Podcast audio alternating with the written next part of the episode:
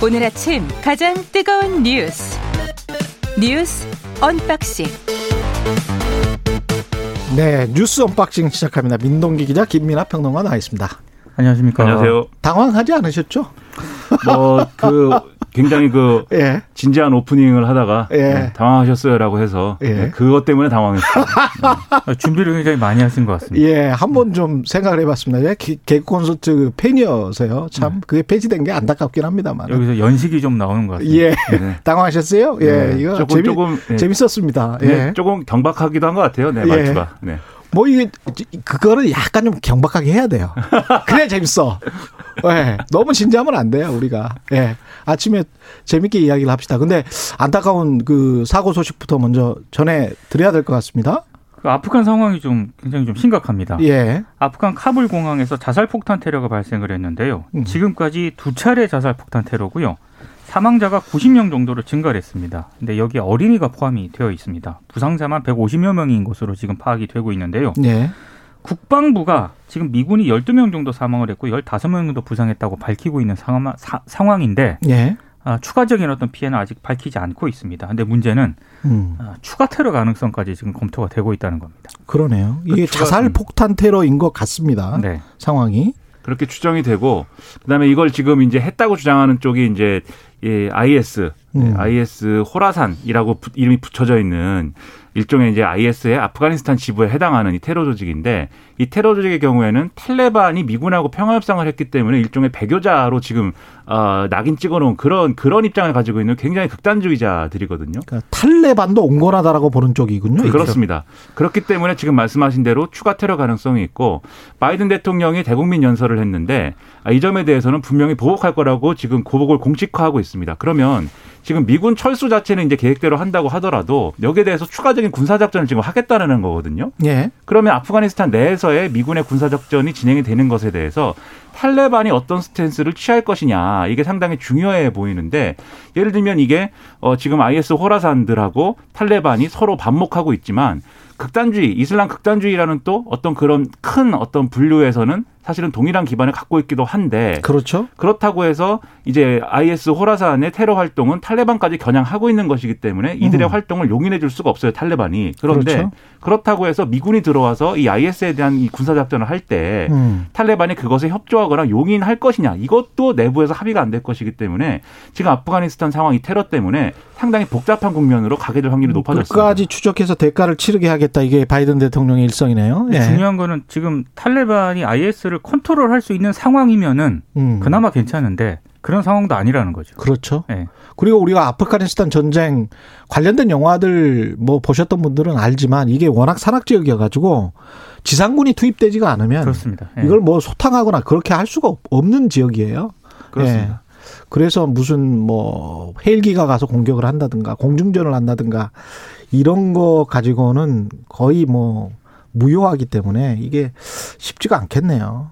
예. 탈레반이 또 어떻게 반응할지도 모르겠고. 네. 예. 아, 이거는 아, 큰 변수가 될 것 같습니다. 그 아프가니스탄 관련해서 우리는 좀 빨리 그래도 다 탈출시켜서 다행입니다. 미국 관련자들은 지금 10만 명 중에서 한 1000명 정도 아직도 남은 것 같은데요. 그렇죠. 그렇죠? 네. 우리는 아프가니스탄 한 378명이 어제 입국을 했고요. 어제 입국을 했고요. 예. 지금 파키스탄 이슬라마바드에서 대기했던 13명 있지 않습니까? 음. 오늘 오후에 한국에 도착할 예정입니다. 어, 일단 14일 동안 그 충북 진천 국가공무원 인재개발원으로 이동을 해서 자가격리 생활을 하게 되고요. 그리고 어, 이곳에서 한국 사회에 정착하기 위한 교육을 받다가 6주에서 8주 뒤에 다른 시설로 옮겨질 것으로 일단 보이는데 정부가 난민 대신 특별 기여자로 규정을 해서 벌, 별도 이제 법 규정을 만들기로 했거든요. 법무부가 입법 개정안을 입법 예고한 그런 상황입니다. 그래서 뭐 난민보다는 더 특별하게 대우할 것이다라는 어떤 그런 뭐 입장을 밝히긴 했는데 음. 일각에서는 어, 이번 사건으로 대규모 난민 수용의 선례가 될 것을 우려해서 난민 대신에 그래서 특별 기여자로 규정을 한 것 아니냐 이런 비판적인 시선도 한쪽에서는 존재를 하고 있습니다. 그러니까는 어- 어제도 말씀드렸지만 이 난민을 수용하는 문제에 대해서 어떤 대규모 난민 수용 이런 유럽 사례를 떠올리는 경우가 많기 때문에 이것에 의한 이제 찬반 논쟁이 불거지고 이런 상황을 정부가 대단히 경계하는 것 같아요. 그렇기 때문에 이번에 이제 좀 우리가 수용한 이 아프가니스탄에서 우리에게 협력해준 아프가니스탄 사람들에 대해서는 이게 일반적인 어떤 차원에서의 난민 수용이 아니다. 그래서 이제 특별 공, 특별 기여자 뭐 이런 용어, 이런 법 개념 이런 것들을 이제 붙여서 이렇게 여기에 대해서 여기에 근거해서 혜택을 주는 것이다, 지원하는 것이다 이렇게 얘기를 하고 있는데 이게 사실은 뭐 정부의 고민은 우리가 이해할 수 있겠지만 이분들도 뭐 난민 신청을 각자가 할 수도 있는 그런 이제 방법도 열려 있지만 어쨌든 우리가 앞으로 이제 어떤 국제사회의 일원으로서 난민 문제에 대해 어떻게 대 처해 나갈 것이냐에 대한 음. 논의는 계속해서 해 나가야 되거든요. 예. 그래서 그런 부분에서 정부가 좀 지나치게 소극적인 거 아니냐 이런 음. 생각도 들고 그리고 뭐 실제로 난민 인정 비율이라든가 난민 신청한 사람 중에 난민 인정 비율이라든가 이런 것도 사실 다른 데 비교해서 우리는 상당히 이제 소극적이고 굉장히 비율이 낮고 심지어 난민 신청하면 심사를 하지 않습니까? 예. 이 심사 중에 심사를 하는 법무부 사람이 음. 이 난민 신청한 사람이 나는 이러저러한 목적으로 난민 신청한다라고 음. 증언한 내용에 대해서 진술한 내용에 대해서 마음대로 내용을 바꿔가지고 적는 사례도 있고 그래서 적발되고 막 이랬거든요. 아. 그래서 그런 사례도 있다고 한다면 우리가 이 난민 수용이 가져올 사회적 혼란과 뭐 이런 거에만 너무 이제 아 그렇게 그 부분에 대해서만 생각할 게 아니라 음. 어떤 좀 어, 우리의 책임이나 이런 부분도 같이 생각해야 될 필요가 있는 것 같아요. 예, 이 지구상에 존재하는 나라로서 예 그리고 우리도 도움을 받았던 나라니까요. 기준금리가 0.5%에서 0.75%로 0.25% 포인트 올랐습니다. 그러니까 이게 코로나 확산 초기였던 지난해 3월과 5월 두 차례에 걸쳐서 0.75% 포인트 내렸거든요. 예. 그래서 15개월 동안 동결이 돼 왔었는데 음. 기준금리가 이제 처음으로 오른 겁니다. 그러니까 원래는 1.25였죠. 그렇습니다. 예. 예. 굉장히 많이 내려갔었죠. 예. 이주열 한국은행 총재가 이런 얘기를 했습니다. 이르면 올 11월 혹은 내년 1분기 중에 추가 인상할 수도 있다. 직접적으로 이렇게 말을 한 건 아니지만 음. 추가 인상 가능성을 좀 시사를 했는데요. 이번 금리 인상에는 한 세 가지 정도가 고려가 된 것 같아요. 일단 가계 부채가 너무 급증했습니다. 예. 1,800조 원을 지금 돌파를 했고요. 음. 그리고 집값이 폭등을 하면서 금융 불균형이 좀 심각해졌다. 이런 문제 의식이 작용을 한 것 같고 예. 어, 지금 코로나 4차 대유행이 지금 유행을 하고 있지만 금리를 올리더라도 경기 회복에는 크게 부담이 되지 않을 것이다. 한국은행이 이렇게 판단을 한 것으로 보입니다. 그러니까 하는 예. 예. 같이 판단한 내용을 보면은 이제 음. 소비자 물가 상승률 전망치가 원래 이제 1.8%를 전망했었는데 이걸 2.1%로 상향 조정을 했습니다. 2.1. 그리고 예. 경제 성장률 전망치는 4.0% 그대로 유지를 했기 때문에 예. 이 지금과 같은 상황에서 금리 인상, 지금과 같은 수준으로 인상한 것도 이제 이것도 완화적인 것이다라고 이주열 총재가 부연한 것까지 종합을 해보면 지금 상당히 예, 지금 상황에서는 인플레이션 압력 높아졌다라고 이제 보는 게 분명한 것 같고요. 예. 그 대목에서 지금 금리 인상이 불가피한데 여기에 추가로 이제 그러면 피해라든가 이런 것들이 지금 우려가 되죠. 예를 음. 들면 빚을 끌어다가 지금 자산 투자를 하신 분들도 있고 음. 그리고 중소기업 같은 경우에 여러모로 이제 자금 융통이나 이런 것들이 어려워질 가능성이 있기 때문에 예. 이건 어떡하냐 이런 우려도 있는데 그거 이제 통화 정책이 아니고 재정으로 해결해야 될 문제다라는 게 한국은행의 입장이기 때문에 예. 그러면 이 부분에 대한 정부 대책이나 이런 것들이 중요해질 것 같습니다. 완벽하게 경기 사이클을 우리가 장악할 수는 없죠. 그렇게 되면 사회주의 나라가 되기 때문에 그렇죠. 자본주의 경제는 늘 경기 사이클이 있고 경기 순환 사이클에 따라서 통화 정책이나 재정 정책을 완화하거나 긴축하는 거는 자연스럽고 그렇습니다. 거기에 대비하는 것은 개인이나 기업들이 또 자세히 또 대비를 해야 돼요. 그렇습니다. 예, 그걸 온전히 정부가 이럴 때는 자산가들을 위해서 뭐 저 대출을 계속 완화해야 되고 그다음에 금리는 절대 올려서는 안 되고 그걸 또 핑계를 그 하위 계층을 댄단 말이죠. 그렇죠. 그렇게 말하면서 이렇게 계속 그런 모드로 계속 가자. 자산 거품이 형성되는 그런 경제 사회로 가자라고 하는 것도 누구의 이익을 위한 것인지 그리고 그게 과연 자본주의인 것인지 이거는 좀 생각을 해봐야 됩니다. 그러니까 필수적으로 뭐 경기 사이클이 오는 거니까요. 어쩔 수 없는 겁니다. 재정 성장률이 4%나 되고요 지금. 예. 재정 당국이 굉장히 중요한 것 같아요. 그러니까 예. 이주열 한국은행 총재도 어제 그 점 강조했거든요. 음. 통화 정책상 금리를 인상할 수밖에 없지만 취약계층을 타겟팅해서 집중 지원하는 노력이 필요하다 이런 점을 강조를 했는데 이 노력은 재정당국이 해야 되는 겁니다. 그렇죠. 예. 예. 윤희숙 부친의 땅 투기와 관련해서는 언론들이 좀 취재를 하고 있네요. 그러니까 지금 한국개발연구원에서 근무했던 윤희숙 의원이 그 시기에 예. 부친의 농지 매입에 관여한 것 아니냐라는 그런 추가 의혹이 계속 제기가 되고 있는데요. 어제는 또 새로운 그 추가 의혹 보도가 나왔습니다. 그 윤 의원의 제부, 그러니까 여동생 남편이죠. 네. 장모 씨라고 있는데 이 장모 씨가 농지 매입 직전까지 최경환 당시 기획정보부 장관 보좌관을 지냈다. 그래서 정권의 핵심 측근이었던 점을 고려하면은 사전에 이런 정보를 충분히 알았을 가능성이 있다. 이런 보도가 지금 제기가 됐는데요.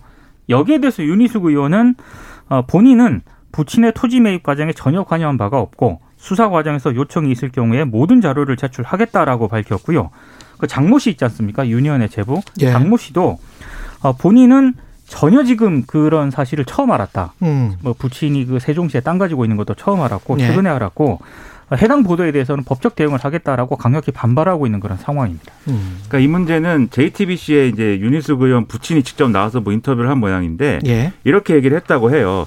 어, 이렇게 좀 투자를 어떻게 할까 고민을 하는데 그 땅을 그래서 보게 됐는데 앞에 산업단지가 생기고 그 건너에 전철이 들어오고 그러면 농사를 지으려고 애초에 생각을 했지만 농사 짓다 보면은 좀 이득이 생길 수도 있겠다. 그래서 네. 욕심이 생기더라. 이렇게 얘기를 했고 자식들하고는 관계가 없다. 이제 이렇게 얘기를 했다고 하거든요. 그런데 그러니까 반대로 이제 다른 시- 언론사에서는 임차인이 또 다른 인터뷰를 했단 그렇죠. 말이죠. 그렇습니다. 예. 임차인은 또 거기에 대해서 이제 그 당시에 이제 농어촌공사 통해서 이제 임차 계약을 맺었지만 음. 이후에 이제 당사자 간 이제 임차 거래를 임차 계약을 또 했다. 이 대목도 있고 음. 그다음에 당시에 이 유니스 의원 부친이 세종에 있는 윤희숙 의원으로 추정되는 딸 어, 집에. 그렇죠. 딸의 집에 이제 왔다 갔다 하면서 이 땅을 관리하고 봤다 뭐 이런 얘기도 같이 하고 있는데 예. 근데 이제 실제로 윤희숙 의원이 여기에 이제 이, 이 땅을 이제 이 윤희숙 의원 부친이 땅을 구매한 목적은 그래서 음. 어쨌든 투자라든지 뭐 그걸 투기라든지 이런 맥락이 없는 건 아닌 걸로 보여요. 분명히 예. 이제 그런 부분이 있는데 이제 그러면 윤희숙 의원이 여기에 알았냐 어- 몰랐냐. 그렇죠. 예. 어떻게 개입했느냐. 음. 이걸 이제 해명이 돼야 되는 문제인 거죠. 근데 본인의 명은 전혀 몰랐다는 거 아니에요? 그렇습니다. 호적 분리한 이후에 20년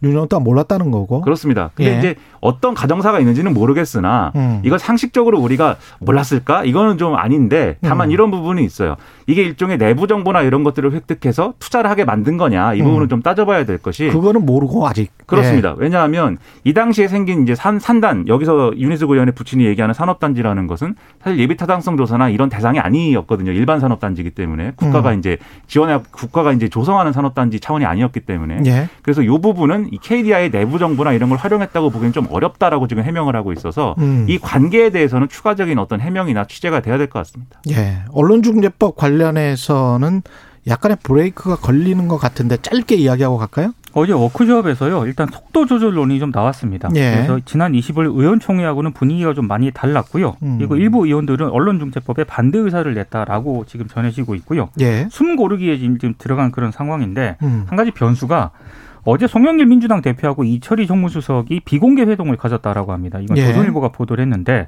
청와대 쪽에서도 우려를 전달한 것으로 보이고요. 음. 그리고 다른 대선 후보들 같은 경우에는 뭐 적극적으로 찬성하는 입장인데 이재명 경기지사 같은 경우에는 굉장히 또 신중론을 펴고 있기 때문에 음. 약간의 지금 온도차가 좀 느껴지고 있습니다. 그렇죠. 그러니까 예. 이재명 지사도 사실 어 언론이 더 많은 책임을 지워야 된다라는 대원 측엔 공감하지만 지금 음. 쟁점이 되고 있는 이 과실 추정 조항 등등에 대해서는 우려를 음. 나타낸 것이고 음. 청와대 입장도 여기에 대해서 우려를 하고 있는 거라고 한다면 음. 사실 지금과 같은 형태로 언론중재법을 통과시키는 거에 대해서는 상당한 어, 내부적인 어떤 부담이 있는 게 사실이죠. 같아요. 그런데 예. 이거를 그러면 칼을 그래도 뺐는데 음. 그냥 뭐 안 하겠습니다 이럴 수 없는 것이기 때문에 아 이거 안 할 수도 있는 거죠, 뭐. 뭐 근데 이제 그것이 좀 어, 그러한 선택이 어렵기 때문에 예. 결국 예. 이, 이 본회의 전에 뭐 전원위를 열어 가지고 거기서 논의를 해서 수정안을 만든다든지 아. 이런 걸 거쳐서 아마 법안 내용의 상당 부분이 수정된다거나 그럴 아. 가능성도 있어 보입니다. 예, 뉴스 언박싱 민동기 기자 김민아 평론가였습니다. 고맙습니다. 고맙습니다. KBS 일라디오 최경영의 최강 시사 듣고 계신 지금 시각 7시